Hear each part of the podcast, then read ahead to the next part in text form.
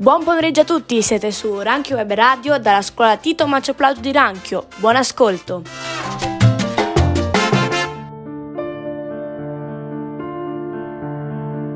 Buongiorno a tutti e benvenuti a Ranchio Web Radio. Oggi parleremo di Francesco Petrarca. Francesco Petrarca nasce ad Arezzo nel 1304, figlio di un notaio fiorentino che nel 1312 si trasferisce ad Avignone presso la corte ponteficia. In Francia intraprende gli studi giuridici che conclude a Bologna.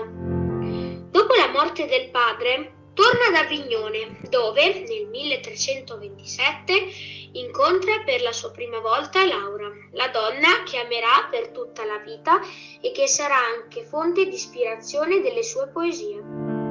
Intorno al 1330 prende gli ordini minori e successivamente ricopre diversi incarichi per la potente famiglia Colonna, grazie a cui entra in contatto con i più importanti intellettuali del tempo. L'8 aprile del 1341 riceve a Roma l'incoronazione poeta, in seguito alla quale vede crescere la sua fama e viene accolto ovunque con grandi onori e riconoscimenti. La vita di Petrarca è caratterizzata da una costante irrequietezza che lo porta a viaggiare per grandi parti d'Italia ed Europa per visitare monumenti e biblioteche.